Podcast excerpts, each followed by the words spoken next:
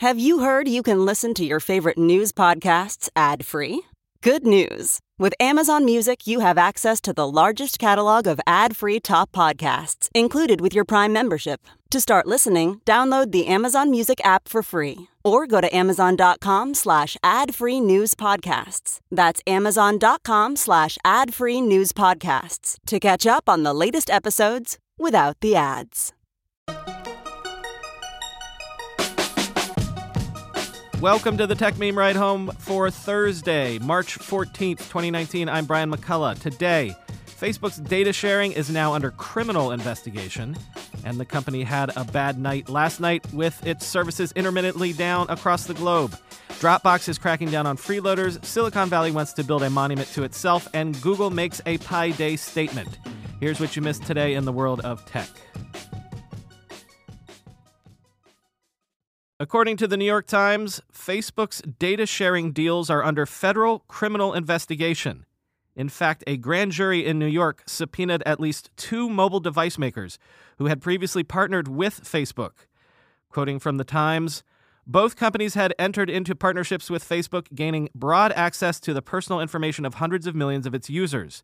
The companies were among more than 150 including Amazon, Apple, Microsoft, and Sony, that had cut sharing deals with the world's dominant social media platform. The agreements, previously reported in the New York Times, let the companies see users' friends, contact information, and other data, sometimes without consent. Facebook has phased out most of the partnerships over the past two years. We are cooperating with investigators and take these probes seriously, a Facebook spokesman said in a statement. We've provided public testimony answered questions, and pledged that we will continue to do so, end quote. It's the United States Attorney for the Eastern District of New York that has impaneled the grand jury inquiry. And it's easy to forget this, but prosecutors for the Northern District of California are still running an active investigation into the whole Cambridge Analytica brouhaha. And it's worth pointing out, as the Times piece does, while Facebook has gotten all the criticism for shopping your data around, plenty of other companies were more than happy to get access to that data since Facebook was making it available. And again, maybe this news makes the timing of Mark Zuckerberg's blog post from a week ago pretty interesting. Or as Vice News editor-in-chief Ryan McCarthy tweeted, quote, Facebook's pivot to privacy now making a little more sense, end quote. Google today made the first previews of Android Q available to developers, available for download now at google.com slash android slash beta, so long as you're running a Pixel device. This is the fourth year running that Google has released the development preview of the next version of Android in March. Highlights from this new version of Android, quoting from VentureBeat if you want the short version, here are the first Android Q beta highlights. Additional privacy and security features, enhancements for foldables, new connectivity APIs, new media codecs and camera capabilities, NN API extensions, Vulkan 1.1 support, and faster app startup. With Android P, the feature that stood out the most in the first developer preview was support for notches and other screen cutouts. The same would likely have been the case for Android Q, in terms of foldables, but Google unveiled native support for foldables in November, end quote. You might have noticed, but intermittently across the world last night, users were reporting issues using Facebook, Instagram, Facebook Messenger, WhatsApp, and even Oculus. For some users, they could not even access these services. For others, various features like messaging or stories stopped working. Well, Facebook has officially said things have been fixed. Tweeting, quote, Yesterday, as a result of a server configuration change, many people had trouble accessing our apps and services. We've now resolved the issues and our systems are recovering. We're very sorry for the inconvenience and appreciate everyone's patience, end quote. Now, look, outages affect everyone from time to time, and a lot of times I don't even report on these, especially because they're going to inevitably be fixed soon. But platforms do live in mortal fear of this sort of thing. Putting on the history hat for you for a second, Twitter managed to survive as a platform despite routine outages, though poor performance did kill Friendster. Early on in eBay's history, they had a bug so severe that people were worried for a good 48 hours or so that the company might have to throw everything out and code the site up again from scratch. And while this never looked to be an existential threat or anything like that to Facebook, platforms never like to give their users a chance to see what life would be like without them. See how Reddit basically stole Digg's audience. And so I'm not saying there's anything here, but the CEO of messaging app Telegram, Pavel Durov, posted a message on his personal Telegram channel saying, quote, I see 3 million new users signed up for Telegram within the last 24 hours. Good. We have true privacy and unlimited space for everyone, end quote. Interesting if true. Telegram supposedly only had 200 million active users a year ago, so 3 million in a day is quite something. Again, if true. But anyway, things are fixed now, so move along, people. But before we do, my favorite bit of snark came from great friend of the podcast Chris Mims, who tweeted, quote, "What if Facebook went down because Harvard finally unplugged the tower PC in Mark's old room where it's still hosted, end quote. Really, the Reddit versus Digg thing that I was just telling you about was more about a site redesign, a disastrous one, and the community deciding Digg was no longer an amenable platform for what they wanted to do. Social audiences can be fickle. If you need more proof of this, I point you to the fact that apparently, since it decided to ban pornography in December, Tumblr has lost more than 100 million views, which represents a 13% audience decline in about 30 days. Quoting from the Next Web, according to data from web analytics firm SimilarWeb, Tumblr's problems started, predictably, with its adult content ban. In December, it was flying high with approximately 521 million page views that month. 30 days later, that had dropped to just 437 million. We can't say we didn't warn you. We wrote about the ramifications of Tumblr's decision not once, not twice, but thrice, pointing out that Tumblr's users would flee to greener pastures, that its ban was breaking up safe spaces for women and other marginalized communities, and that the language in its ban was inherently sexist, end quote. No word on where this NSFW loving audience has gone in lieu of Tumblr a la Digg versus Reddit. But if you do have any insight on that, let me know in our own subreddit.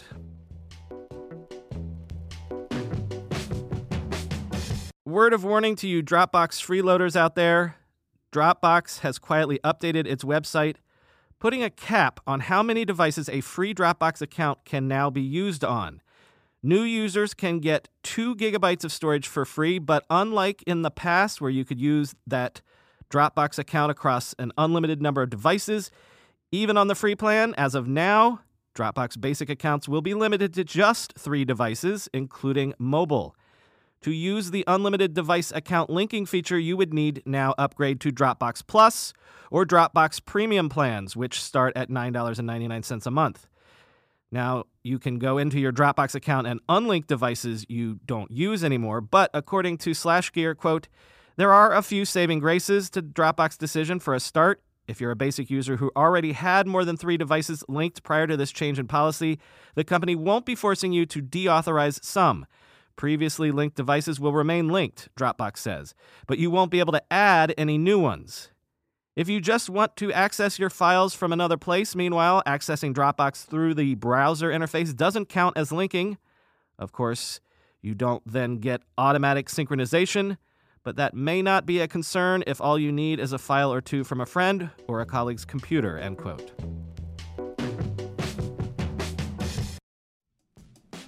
Want a better way to simplify your business finances across expenses, vendor payments, and accounting? If so, Ramp could be a complete game changer. Ramp is the corporate card and spend management software designed to help you save time and put money back in your pocket. Ramp gives finance teams unprecedented control and insight into company spend. With Ramp, you're able to issue cards to every employee with limits and restrictions and automate expense reporting so you can stop wasting time at the end of every month. Ramp's accounting software automatically collects receipts and categorizes your expenses in real time so you don't have to. You'll never have to chase down a receipt again, and your employees will no longer spend hours submitting expense reports. The time you'll save each month on employee expenses will allow you to close your books eight times faster.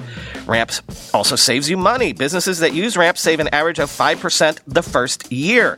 Ramp is easy to use. Get started, issue virtual and physical cards, and start making payments in less than 15 minutes, whether you have five employees or 5,000. And now, get $250 when you join Ramp. Just go to ramp.com slash techmeme. Ramp.com slash techmeme, R-A-M-P dot com slash techmeme. Guys, we don't have to choose between hair growth and our health. Nutrafol's drug-free whole body approach promotes hair growth from within. No compromises, just better hair. Nutrafol is the number one dermatologist recommended hair growth supplement brand with over 1 million people seeing thicker, stronger, faster growing hair with less shedding.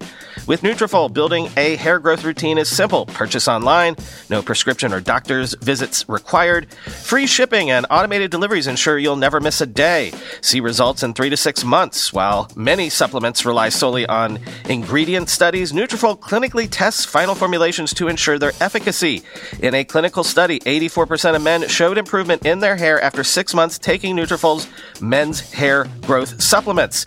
Take the first step to visibly thicker, healthier hair. For a limited time, Nutrafol is offering our listeners $10 off your first month subscription and free shipping when you go to Nutrafol.com slash men and enter the promo code RIDEHOME.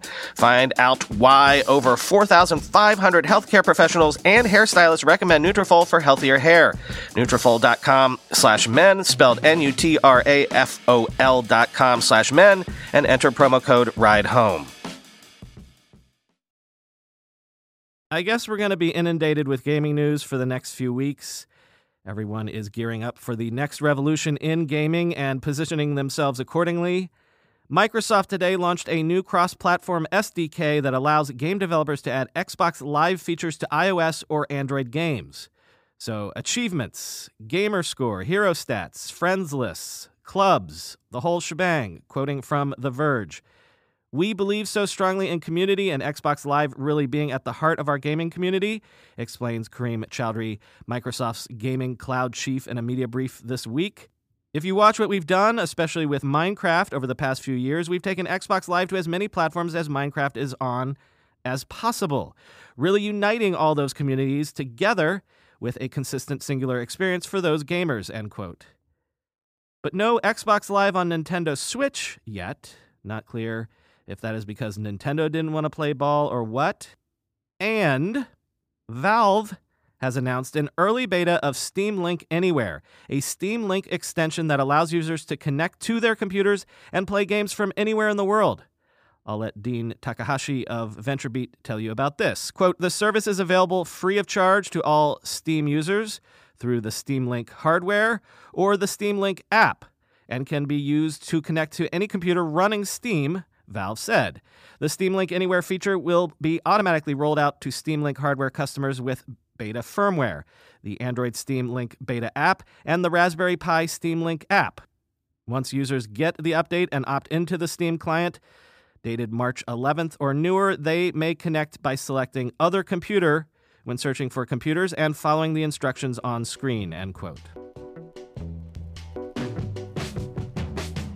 I didn't get to do this story last week, but Silicon Valley wants to build a monument to itself. Let me just quote from the lead from the New York Times piece that discusses this. Quote, Paris has the Eiffel Tower. St. Louis is inseparable from the Gateway Arch. Seattle boasts the Space Needle. Washington has its monument. Silicon Valley wants its own universally recognized landmark, something that symbolizes its power and reach. If the San Jose City Council approves the project this month, an international design competition will be announced this spring. The winning entry could be built on a city park as soon as 2021. Capturing the tech world in one sculpture or structure or art installation will be a difficult job. The devices and platforms that made Silicon Valley famous were created in low slung office parks of limited architectural distinction by entrepreneurs who risk their investors' capital, not their lives. It's not really an underdog story, nor as many filmmakers have found out, a particularly visual one, end quote. Apparently, an entity titled the San Jose Light Tower Corporation has raised $1 million to build some sort of monument and expects to raise tens of millions more, which you'd figure they could do in Silicon Valley. They hope not to have to use any tax money on the project, and they plan to erect the monument in a community park called Arena Green next to a highway. So, first up, everybody, maybe a better name for the park. But also, this isn't a terrible idea. I mean, if you've ever been to the Googleplex or Apple HQ, you'll know that in Silicon Valley, tourists are literally limited to visiting company headquarters and taking pictures outside of signs by the side of the road, or going to garages with people still living in the houses that are attached to them. It's just, though, what would a monument to Silicon Valley be exactly? A giant arrow icon as if a disembodied giant mouse was clicking on the city? And also, wouldn't you run into a bit of an issue here that is pretty unique to tech? If you had commissioned a giant monument to the PC, say, in the early 90s, say, it would be a giant beige tower sitting next to a CRT screen, right? Outmoded, outdated. Who knows if anyone will even be using computers 20 years from now? As Justin Davidson wrote in New York Magazine, quote, "We run the risk, face the certainty of putting up a monument to last year's breakthrough. For instance, now everything is about the cloud, right? The most interesting way I can imagine to honor an industry built on insubstantial energy would be to design an equally vaporous monument. How can you make something fixed and permanent that encompasses constant change, fluidity, obsolescence, and ubiquity? That would be an interesting brief for the RFP. Design a memorial that can be updated instantly and often for as long as we choose to support it. End quote. To which Max Read responded, quote, Not many memorials these days require firmware updates, but there's a first for everything. Finally, today it is Pi Day 3.14. I think I've said before, I don't know how I feel about the internet's tendency to love dad joke holidays. Pi Day, May the 4th. I know for a fact I abhor the obsession with April Fool's jokes. But Google has never been a company to shy away from making numerical based jokes. Even their initial public offering was an elaborate math joke. In their IPO, Google sold exactly $2,718,281,828 worth of equity. If you know your math, you know that that represents the first nine decimal places in the mathematical number e, Euler's number, which is, of course, an irrational number. Well, in honor of Pi Day, Google today announced that it has broken the world record for the most accurate value of pi, using cloud computing to calculate pi out to 31.4 trillion digits. Quote, we achieved this feat using y-cruncher, a pi benchmark program developed by Alexander J. Yee using a Google Compute Engine virtual machine cluster. 31.4 trillion digits is almost 9 trillion digits more than the previous world record set in November 2016 by Peter Trueb. Yee independently verified the calculation using Bellard's formula and BBP formula, end quote. This feat got an official tweet of recognition from the official Guinness Book of World Records Twitter account, and officially the Google employee who did the work and so deserves the world's record kudos is Emma Haruka Iwao, who works as a cloud developer advocate at Google in Japan. Though as GV's Ken Norton tweeted, quote, I found that once you memorize pi to a trillion digits or so, you can just start making it up and nobody knows, end quote.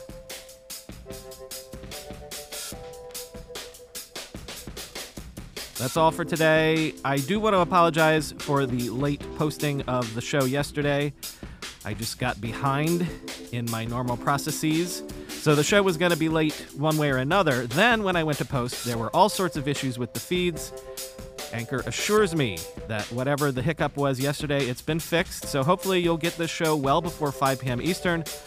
Although I'm writing these words at 2:52 p.m. Eastern, so I am running a bit behind again today. Anyway, off to record this now. Talk to you tomorrow.